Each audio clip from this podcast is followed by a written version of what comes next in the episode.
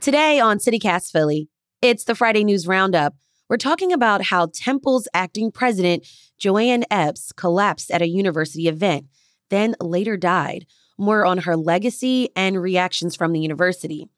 Also, what to expect in an upcoming mayoral debate, and why a South Philly bagel poet decided to close his shop. It's Friday, September 22nd. I'm Trenae Nuri, and here's what Philly's talking about.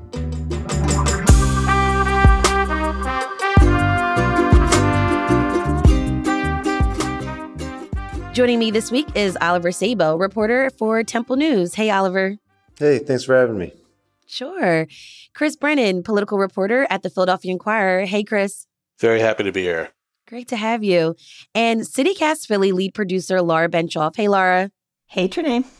Let's get right into the news. Before we do that, I have to say full disclosure I'm a graduate of Temple University, proud graduate.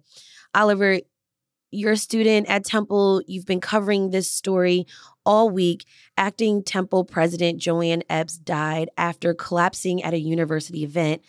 Oliver, can you just take us back? How did this all happen? Yeah, I think um, it was, you know, as, as, everybody's been saying, it was just completely out of the blue. Random, we got that initial yeah. report from Temple that she had collapsed on um, Tuesday afternoon, and then, you know, not even an hour later, she had she had been pronounced dead at the hospital. So just just a shock for everybody. And you know, being in the city, you know how beloved she was to Temple, but also to the Philadelphia community. So it's definitely a shock. Can you tell us who she was before she even stepped into the role of acting president? She had been with the university for years before, right? Yeah, she had been at Temple officially for 38 years, but even before that, she had she had started with a job in the students in her bookstore but yeah, her time at Temple, she served as uh, provost, as dean of the law school. Um, she even served on former President Jason Wingard's senior leadership until he shaked things up. Yeah, it's uh, she's she's a huge part of the community. Provost Mandel said to know JoAnne was to be your friend. Um, so she was she definitely had that personality, and I met her once, and she immediately, you know, she she was so interested in in you, even yeah. even if you were reporting on a story. So she she was great. I've met her and I spoke with her during the pandemic, so it was virtual. So this week, the university held a vigil for her at the Bell Tower. What's been the reaction on campus? I think a lot of shock. Um, I'm, I was actually working on a story and turned it in right before uh, on Monday night about you know morale at the university mm. and how students are feeling after what was a tough semester with a strike, with a president resigning, with some you know continued safety issues, and most everybody looked to JoAnne Epps for the reason why things were improving. So it, was definitely a hit. Her her communication with teachers, with faculty and even with students was just you know a hundred a hundred times better than what uh, former President Jason Wingard was. So it's uh, you know it comes as a shock, definitely for sure.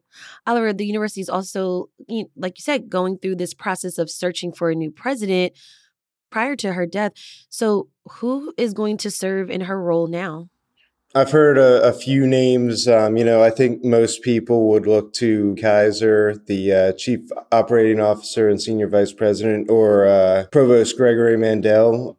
You know, there, has been no word on that. I did speak to Board of Trustees Chairman Mitch Morgan for a couple minutes yesterday, and he said that there would be a interim in the next two to three days, and then obviously they've already got the search going for the next president, which he hopes to be done in nine months to a year. Mm-hmm. You know, I think their priority right now is obviously finding that interim. Thanks for that. And my um, condolences to Epps's family and the Temple community.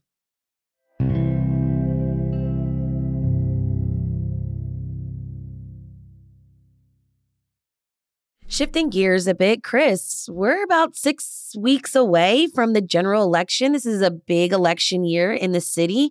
We're going to be voting for our 100th mayor and a bunch of other seats as well. Big news this week mayoral candidates Cherelle Parker, a Democrat, and David O, a Republican, are going to have a debate on October 26th. That's about a month away. Chris, what are the details behind this?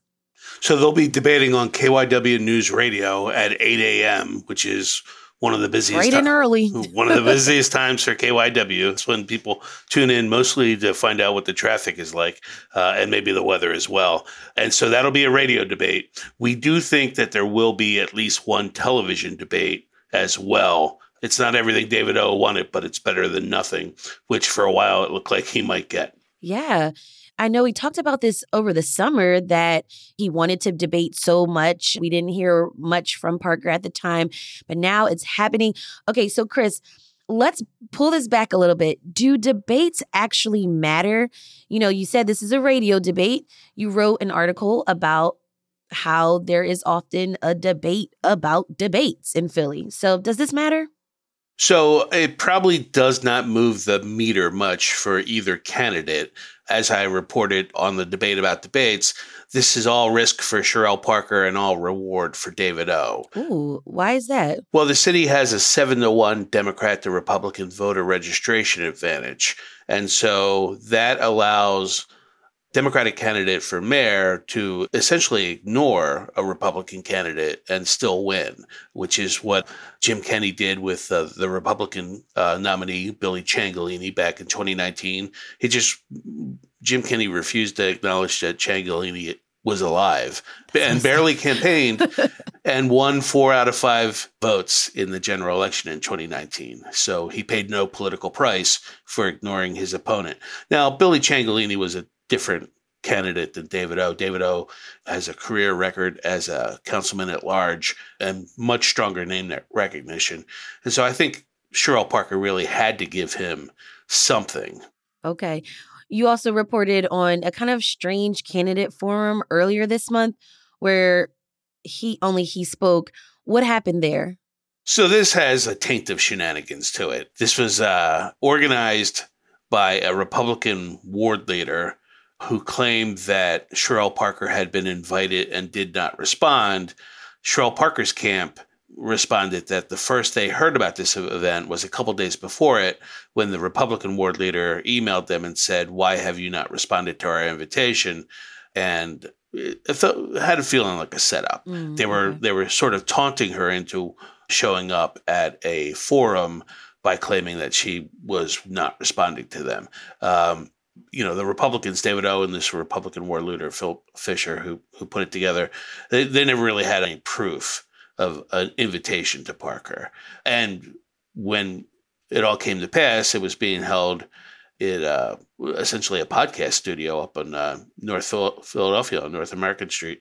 And uh, the owner of the building decided that he wanted no part to play in any of that. And so he locked the doors, and David O wound up holding his candidate forum on the sidewalk. I see the picture um, in your article. Yeah, there's a bunch of folding chairs. About 30 people showed up. Uh, the uh, the Republican ward leader ran the soundboard for the whole thing. It was it was uh, I mean, it's campaigning in Philadelphia. You make do with what you have. Interesting. Chris, tell me what will you be listening for in the KYW debate? So I think probably one of the most interesting things they'll talk about is the appointment of the next Philadelphia police commissioner, because obviously that's going to be a big early duty for the next mayor. And Commissioner Outlaw sort of cleared the field by announcing her departure before anybody could announce her departure for her. I mean, she might have stayed on, but she might also have been shown the door. And so I think the appointment of the next police commissioner will be a key component of a discussion about public safety in Philadelphia. All right. Well, we'll keep our eyes out for more details on that story. Shifting gears, Laura, you've been following news happening at this beloved South Philly bagel shop. The owner has decided to close their doors.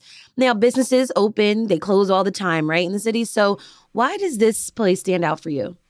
Okay, that's a good question. And I think to answer that, I need to give uh, some backstory. So, the business that's closing is called Korshak's Bagels. It's at 10th and Morris in South Philly. And it was started by a guy named Phil Korshak, who, according to the company's website, began making bagels all the way back in 2003. And here's a line from the shop's website It began as an effort to manifest joy and quite rightly proceeds in the same direction today.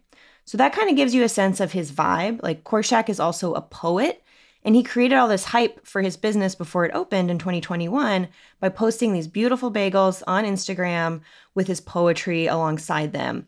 What types of bagels is this place known for?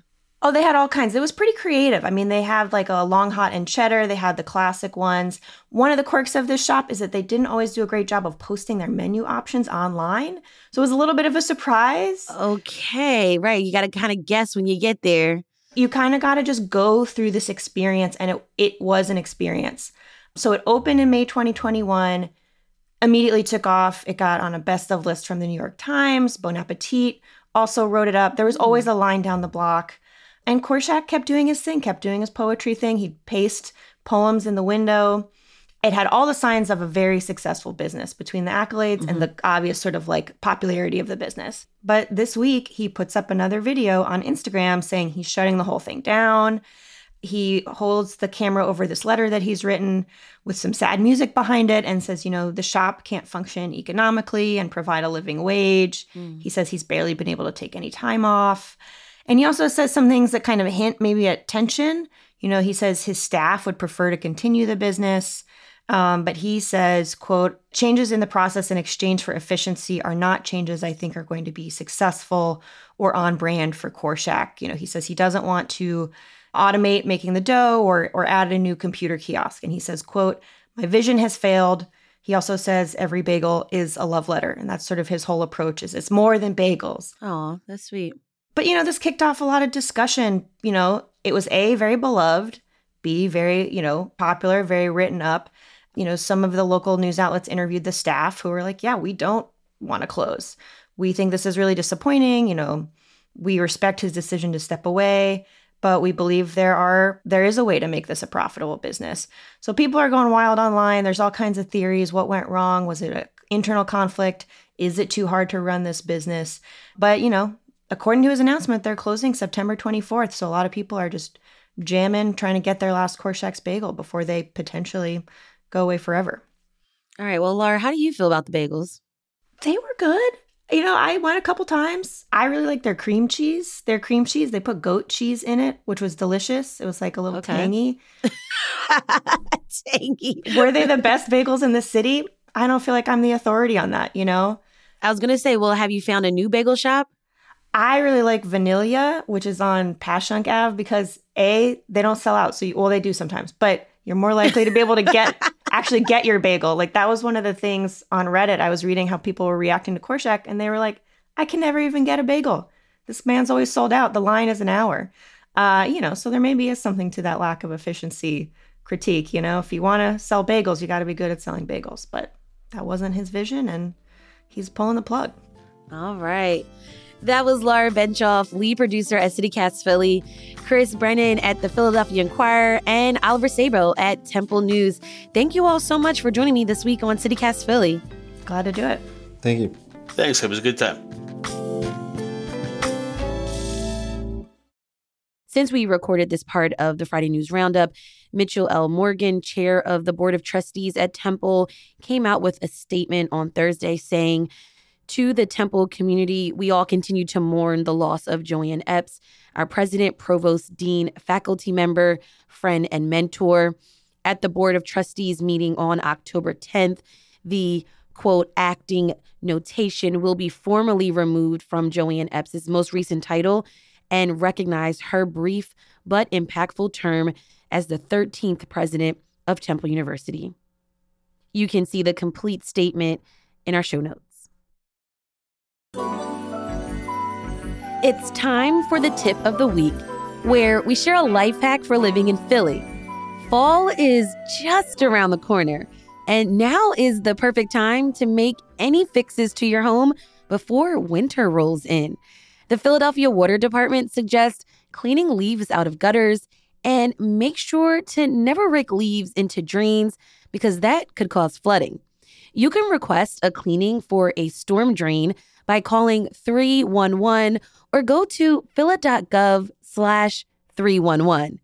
If you have a tip of the week, we'd love to hear from you too. Call or text us at 215 259 8170.